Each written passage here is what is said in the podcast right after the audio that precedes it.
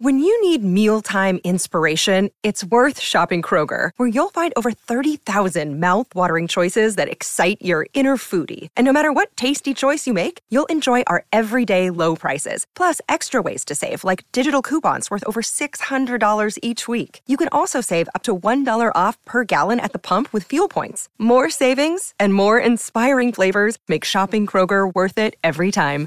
Kroger, fresh for everyone. Fuel restrictions apply. A science story, huh? These NYU scientists, they And I it felt felt this one right. But I was so and I just thought, happy. well, I had figured it out It was that golden moment. because science was on my side.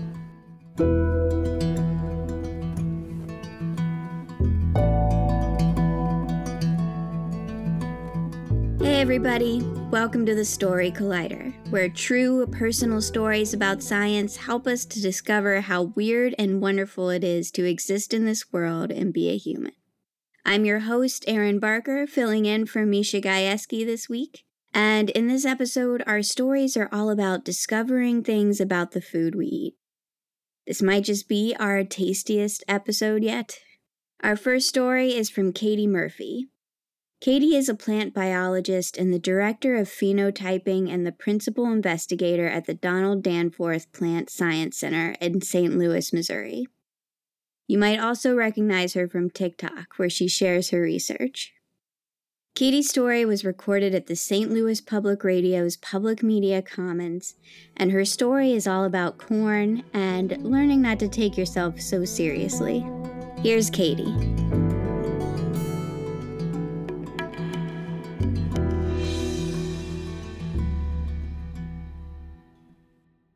Hey there, corn friends. It's me, Dr. Katie Murphy, back with another exciting science experiment. That's how I start most of my TikToks a little bit of a hook to bring you all in. At this point, you'd be seeing me wearing a white lab coat, sitting in front of a microscope. Or maybe I'm out in a cornfield, head to toe in sun protection, and batting away mosquitoes. You know, I never wanted to be a TikTok personality. In fact, I've spent most of my scientific career trying to be taken seriously as a scientist. I always felt there was this unspoken rule that I needed to hide the person who was doing the science, especially hide the fact that that person is a woman, if I wanted to be a great research scientist. Yeah. So I thought that I had to separate myself from the natural world that I study. So, of course, I started keeping a vocabulary list so I could speak well with my peers. I cut all the exclamation points from my emails. hmm Always write in the passive voice. And very importantly, always wear pants. If I wanted to be Dr. Murphy, I needed to be taken seriously. Now, all of that turned upside down when I started making scientific TikToks. Two years ago, I moved here to St. Louis, Missouri to work at the world's number one plant science research institute, Donald Danforth Plant Science Center. My advisor at the time had proposed in our federal grant that was funding our research a social media outreach project that she called Real Time Science. I was so nervous. To be honest, I was not social media savvy. All of my accounts were private and I rarely posted. But this was not my first time doing science communication. You see, I love corn and I love talking about corn. So much so that my friends and family have nicknamed me the Corn Queen. Yeah, you know, I have been on the back of a four wheeler with a farmer friend of mine while we're riding out in his cornfield, and I described to him the ancient genetic origins of maize. I've told my mom about how the bacteria in our gut that keep us healthy are a lot like the bacteria in soil that keep plants healthy. But this TikTok thing, filming myself for strangers to see, this was new. You see, on TikTok, everything is the opposite of being a serious scientist. When I write scientific publications, I write, the liquid was poured into the beaker, as if a human had nothing to do with it. On TikTok, it's watch me pour this liquid into the beaker and let's see what happens together. It's short and snappy, unlike my 381 page thesis. And TikTok gives an opportunity that scientific publications do not to show the science in real time as it's happening, to show the people behind the science, and to meet people where they are, which is typically scrolling through their phone as they're sitting on the toilet. so I started filming my science experiments. My research is all about how to make plants that are better for people and better for the planet. Right now, I'm really interested in how corn responds to stressful environmental conditions. Which corn varieties live and which ones die. Insert battle music here. That was a request of one of my commenters that I happily obliged. You know, my first videos all had less than 100 views, but it really didn't matter because I was having fun for the first time getting to be both Dr. Murphy doing the science and Katie telling everyone about corn. And then one day, about six months in, my friend Holly, who's a fourth grade teacher in Idaho, sent me a text. She said, Katie, I don't believe this, but you're in my Newsela email today.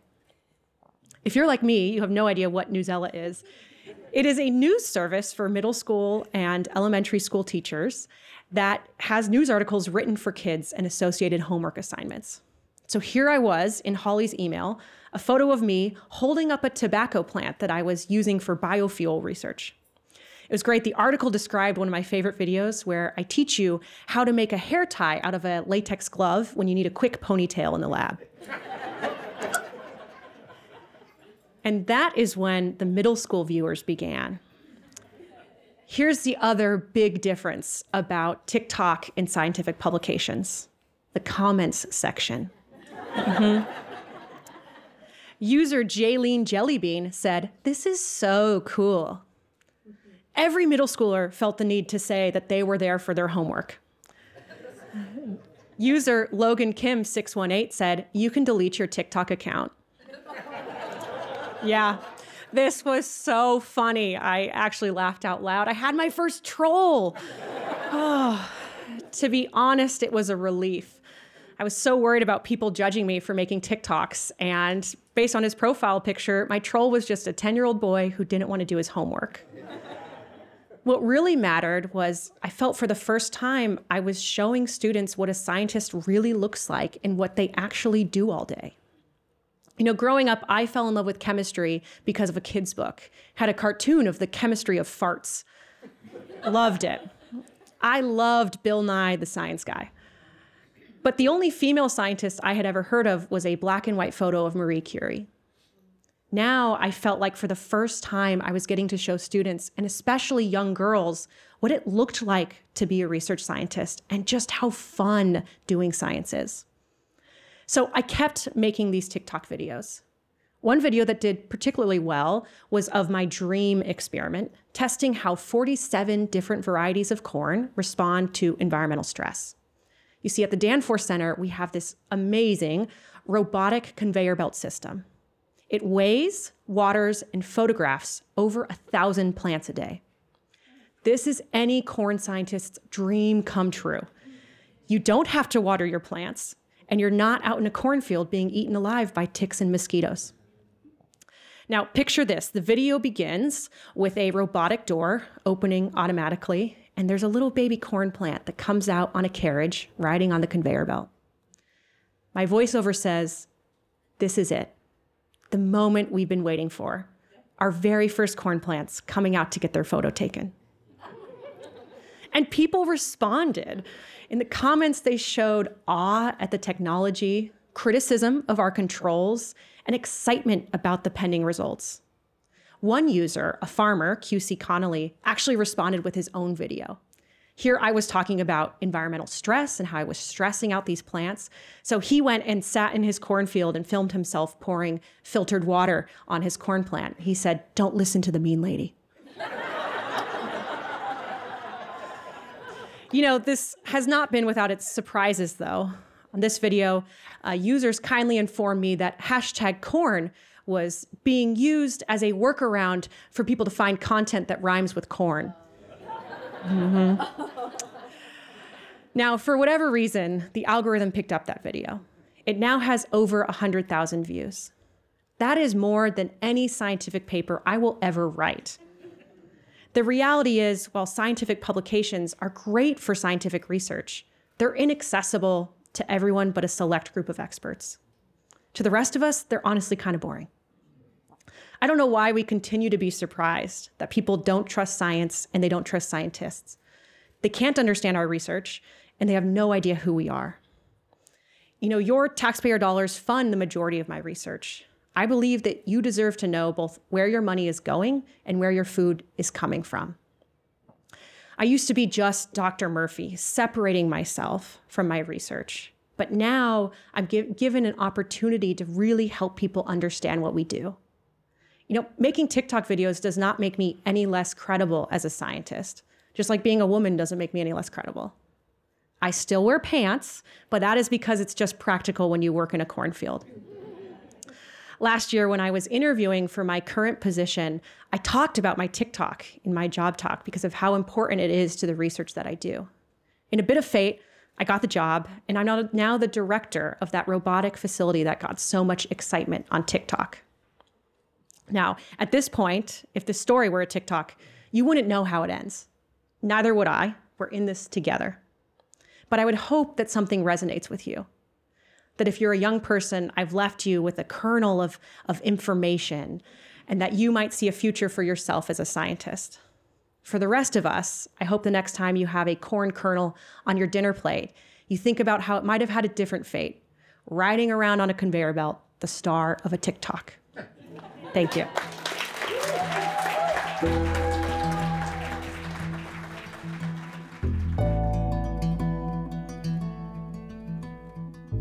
That was Katie. To learn more about Katie or watch some of her epic TikTok videos, visit our website, storycollider.org. Being a storyteller on our stage is one way that you can help make Story Collider happen, but we know that can be intimidating and might not speak to you. So maybe becoming a Story Collider donor is more your speed. Story Collider donors play an increasingly important role in our ability to bring you this podcast. We're in this together. Story Collider is one big experiment designed to connect us around our love of discovery, curiosity, and the natural world. If you believe in the power these stories have and this mission, please consider donating to the Story Collider at storycollider.org/donate. The most popular level is $10 a month, and you can make your tax-deductible donation at storycollider.org/donate. But really, any level makes a difference, and we're so grateful to everyone who supports Story Collider. Our next story is from Scottie Rowell. Scottie is a queer, agender, autistic artist based in Atlanta, Georgia. They shared their story with us at Underground Atlanta. Their story is all about looking at your younger self through a kinder lens, something I think we could all do a bit more.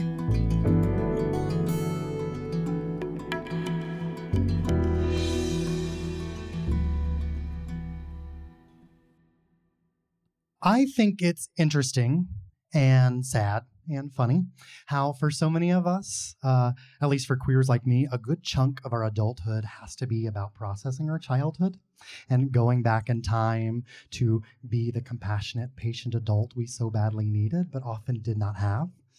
Um, when I was asked to do Story Collider, I immediately thought of a story that's one part neurodivergent cognitive development, one part food science, and all parts a great opportunity to go back and, and heal uh, the summer of 1992, I was freshly out of kindergarten, a happy, healthy kid, uh, very joyous.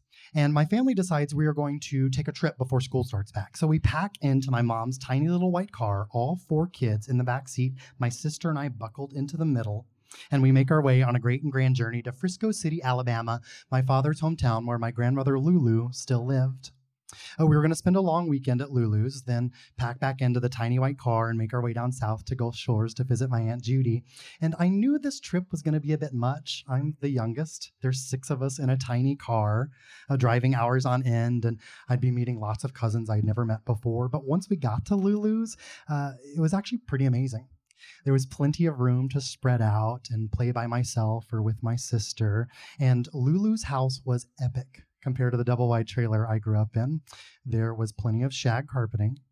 uh, cable television, a waterbed, uh, tons of old toys from the 1950s and 60s, my favorite, a pool table, a full size pinball machine, and the best part, a never ending supply of Lulu's homemade dill pickles.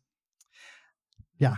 Uh, I vividly remember walking into the uh, den and just past the pool table, seeing the large row of buckets filled to the brim. She'd make them in bulk. And I had zero clue how she made such amazing magic, but upon first taste, I knew that my trip had to be about sneaking and devouring as many of these pickles as I possibly could which was actually kind of easy to do because the other point of the trip was so that my parents and other adults in the family could go to the nearby Vanity Fair nightgown factory and scavenge for large bolts of fabric that they would throw out. So, for a lot of the trip, uh, my sister and I were being watched by my brothers who had their own mission for the trip. They would take turns staking out the cable television, which we did not have at home, waiting for Michael Jackson's Remember the Time music video to come on or even better, the documentary about the making of Michael Jackson's Remember the Time. So they had their task. We'd be playing out in the carport, and one of the brothers would come out and yell, It's on! And both of my brothers and my sister would run into the living room, and I'd wait. And I'd sneak around to the back door and into the den, and just past the pool table, see that glorious row of buckets. I'd open a lid and devour of many of the pickles, as many of the pickles as I possibly could for the duration of the music video when no one really cared where I was. This trip was amazing. Yeah. Pool table, pinball machine, and sneaking pickles. Yeah. The long weekend eventually comes to an end, and we pack back into my mom's tiny white car and head south to Gulf Shores, and I am sated and happy and so excited to eventually come back to Lulu's. Well, school starts that fall, and I immediately can tell regular school's a bit different than kindergarten. It doesn't really fit my natural pacings, and uh, time passes. I'm now seven or eight years old, and I'm not quite the happy, joyful kid that I had been.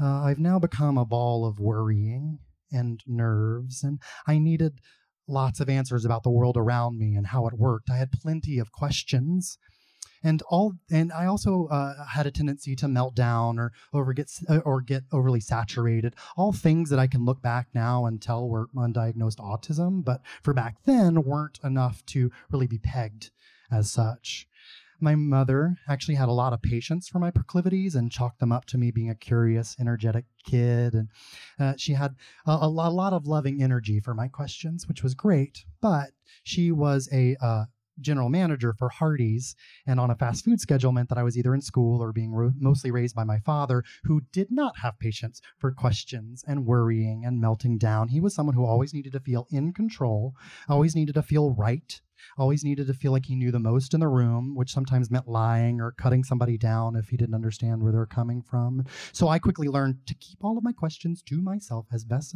as I possibly could. I'd churn, I'd worry, I'd give myself the worst stomach aches. It finally comes time to go back to Lulu, so we pack into our upgraded ride, and a used Astro minivan. No longer are my sister and I buckled into a middle seat, and we make our way on a great and grand journey to Frisco City. And I so badly need a calming weekend of pool table, pinball machine, and sneaking pickles. We get there, and I greet Lulu. Hello, Lulu. Pickles, please. And she says, Oh, honey, I haven't got to make them yet. But I'm going to make them while you're here and send you home with a bucket. How about that? I was devastated. I had no idea how she made this magic, but it could have been a three year process for all I knew. This was not in the plan. Uh, so, this no longer was a weekend of sneaking pickles. It was now a weekend of sneaking around, trying to glean clues from the adults as to when these pickles will be ready and this trip will be back on track. Finally, I heard Lulu in the kitchen say, Let's see. From the store, we need dill and garlic and a bag of lye. Oh, you know what? The recipe's on the back of the bag. We can go on to the store. No, I thought, Lulu, I need to hear the rest of that recipe. I need an ETA on when these pickles will be ready because I needed this trip to be back on track. Uh, I was in agony. Finally, they came home from the grocery store, and on the counter, Lulu sat a big bag of lime. Funny, I thought. I thought she said a bag of lye. I, not thinking, asked my dad, Hey, Daddy, what's the difference between lye and lime? Doesn't matter, he said. They're both chemicals and you better stay away from them. Ugh, I knew better than to ask him any sort of question. His preferred method of raising me was to keep me ignorant and scared, and I was scared. I thought, well, I know lye is used for making homemade soaps and cleaning materials. I don't know anything about lime, but I know at home we have a spray bottle called Lime-A-Way, which is used on rust, and so maybe they are both chemicals. I began to churn. Wait, are pickles made with chemicals? Are pickles actually bad for you? I felt a stomach ache coming on. I've eaten so, so, so, so many pickles in my seven year existence. I was petrified and not sure what to do. The adults start buzzing around the kitchen and, and finally line out some uh, buckets uh, for for pickles in the carport and and I didn't get to read the recipe on the lime bag because us kids are banished from the kitchen because we were getting in the way. We're banished to the back of the house where the pool table and pinball machine were, and I just sit there sulking. Ugh. Are pickles made from chemicals? Why won't adults just answer my questions? And and and and and, and why couldn't Lulu just make the pickles before we came? Then I wouldn't care what was inside of them. Because, yes, worst of all, all I still wanted was to devour a whole bucket of pickles, chemicals or not. Finally, that night, or maybe the next day, they set up a row of buckets in the den just past the pool table, and I'm conflicted. Uh, I pass the time by rolling billiard balls down the table, trying to get them to bounce off the edge and into a pocket. And one by one, my siblings peel away to watch cable television in the living room, and it's finally just me alone with the buckets, and I have zero willpower. I creep to the buckets, peel back a lid, pull out a small one, and I notice right away there wasn't that waft of salty brine like usual. I take a bite, and it crunches, but not like usual. And it tastes kind of watery or like nothing at all. It doesn't have that tangy zip that hits you in the back of the throat. I immediately am filled with fear and think, what have I done? I put it back and seal the bucket. I go and sit in a corner, petrified, borderline of a meltdown. Oh, why couldn't I have just been patient? And why won't adults just answer my questions? And why am I scared all of the time? I sat there waiting for death to wash over me from eating a chemical pickle. And it's times like these I have to go back and be a patient, compassionate adult and talk Scottie off the ledge. So, Scottie, let's talk about how pickles are made. Lye does have some food applications, but it is uh, mostly used for making homemade soaps and cleaners. You're right. Lime food grade lime or calcium hydroxide uh, was used pretty heavily for pickling. The calcium in the calcium hydroxide adheres to the pectin in fruits and vegetables and gives it that nice crunch that you want from a pickling process. Um, but people don't really use it as much anymore because there is a slim, slim, slim, slim, slim chance of botulism, and people think it's not worth the risk, which I get. Um, the way Lulu would make pickles is done in three main steps. One, soaking fresh cucumbers in lime and water, then thoroughly washing them. Step two, which is sometimes omitted, uh, soaking the fresh cucumber for a few more hours in ice water. Then step three, uh, putting those cucumbers in your pickling brine and seasoning mixture. The whole process takes a few days, uh, plus however long you want your pickles to be in the brine, which is usually at least a week. So, Scottie, yes, a chemical was used in the pickling process, but nothing that is going to make a seven year old you kill over. Take a deep breath. You're not going to die right now. Someday you will also get help for your churning and worrying and melting down. But for right now, your only problem is you've simply never eaten a fresh cucumber before. Buck up, kid, you'll be all right. Thank you.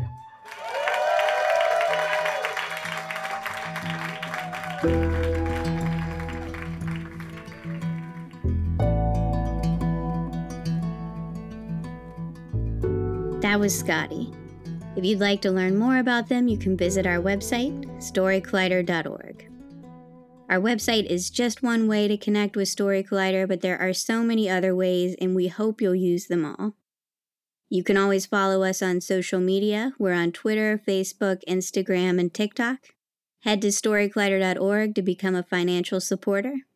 Or if you want to come to a recording session of one of our shows or want to start your own Story Collider show in your community, you can learn all about that on our website too. The Story Collider is very grateful for the support of Science Sandbox, a Simons Foundation initiative dedicated to engaging everyone with the process of science. This podcast is produced by Misha Gajewski, along with Nikisha Roberts Washington, Jen Chen, and me, Erin Barker, Executive Director and co founder of the Story Collider. The stories featured in today's episode were from shows produced by Sam Lyons, Gabe Montesanti, Mesa Salida, and Kelly Vinyl. Special thanks goes out to Story Collider's board and staff, including Anne Marie Lonsdale, Leslie Burnson, Edith Gonzalez, and Lindsay Cooper. Our theme music is by Ghost. And next week, Misha will be back with stories about searching. Whether it's looking for something that was lost or looking for something you didn't even know existed, next week's episode will be an adventure. And to be clear, we mean searching in the literal sense, not in the metaphorical, searching for a bigger purpose sense. So until next time, thanks so much for listening.